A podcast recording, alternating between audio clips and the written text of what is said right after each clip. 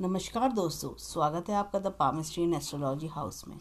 आज के इस पॉडकास्ट में मैं आपको बताऊँगी कि टैरो सीखते समय हमें क्या गलतियाँ नहीं करनी चाहिए। टैरो सीखते समय हमें जो है सबसे पहले ध्यान रखना चाहिए कि बिगनर टैरो डेक से ही स्टार्ट करें। कई बार लोग क्या कर, गलती करते हैं कि वो एक ऐसे डेक को चूज़ कर लेते हैं जो एक हायर लेवल का होता है उन्हें लगता है कि नहीं हो जाएगा। मैं कर सकता हूँ, कर सकती हूँ, सोच के वो उस डेक को परचेज़ कर लेते हैं। जब डेक को परचेज़ करने के बाद उनकी जो पिक्चर्स हैं, उनके साथ कनेक्टिविटी नहीं बनती।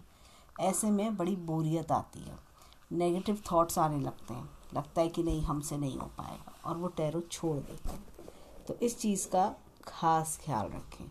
कि जो इंस्ट्रक्शंस बताए गए हैं कि राइडर वेट टैरो डेक से ही स्टार्ट करना चाहिए, क्योंकि उसकी पिक्चर्स जो हैं, वो रियल लाइफ से कनेक्टेड होती हैं अपीलिंग होती हैं। और उसमें ऐसे ऐसे सिंबल्स होते हैं जो आपके लिए जानना बहुत ज़रूरी है, जो हायर लेवल के डेक्स में नहीं होते। या उनके जो हायर लेवल के डेक्स में क्या होता है डिफरेंट सिम्बल्स हैं, लेकिन आप कैसे समझोगे?